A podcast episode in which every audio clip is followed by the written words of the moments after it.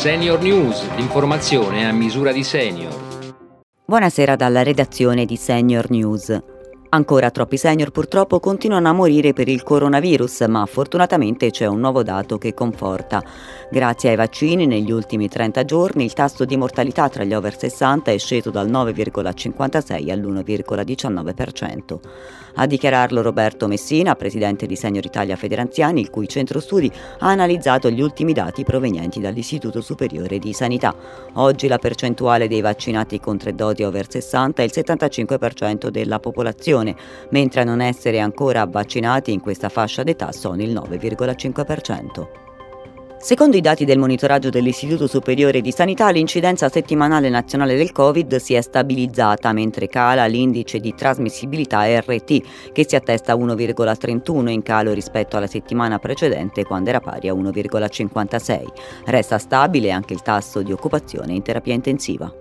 L'influenza si sta diffondendo ampiamente in Europa. Molti dei sintomi influenzali sono simili alla variante Omicron e non sempre è facile distinguerle. Sentiamo. L'influenza in Italia ha finora messo a letto 3 milioni di persone, ma se ne prevedono 6-7 milioni a fine stagione. Il picco dei contagi si dovrebbe raggiungere tra fine gennaio e i primi di febbraio. I sintomi sono molto simili a quelli della variante Omicron. Febbre, mal di gola, raffreddore, tosse, dolori articolari e muscolari. Per questo è più difficile distinguerle. Diversi però sono i tempi di incubazione, che per l'influenza sono intorno ai due giorni, mentre per il coronavirus andrebbero dai 3 ai 7 giorni. Anche se gran parte degli over 65 si è vaccinato, il virus stagionale non va sottovalutato. In particolare l'invito è quello di fare attenzione agli anziani perché l'influenza può causare anche altre complicanze come bronchiti e polmoniti. I casi di demenza nei prossimi 30 anni sono destinati a triplicare nel mondo. Entro il 2050 potrebbero essere almeno 153 milioni. Sentiamo. Il tasso di insorgenza di malattie e condizioni associate alla demenza potrebbe triplicare entro il 2050.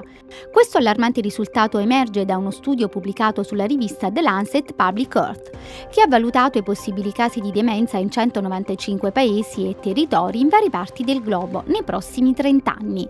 La demenza è attualmente la settima causa di morte in tutto il mondo e una delle principali ragioni di disabilità e dipendenza tra le persone anziane. Gli autori sottolineano l'importanza di intraprendere sforzi di prevenzione mirati e sistematici per ridurre il rischio di insorgenza di queste patologie attraverso interventi legati allo stile di vita come l'istruzione, la dieta e l'esercizio fisico, nonché ampliando le risorse sanitarie e di assistenza sociale necessarie.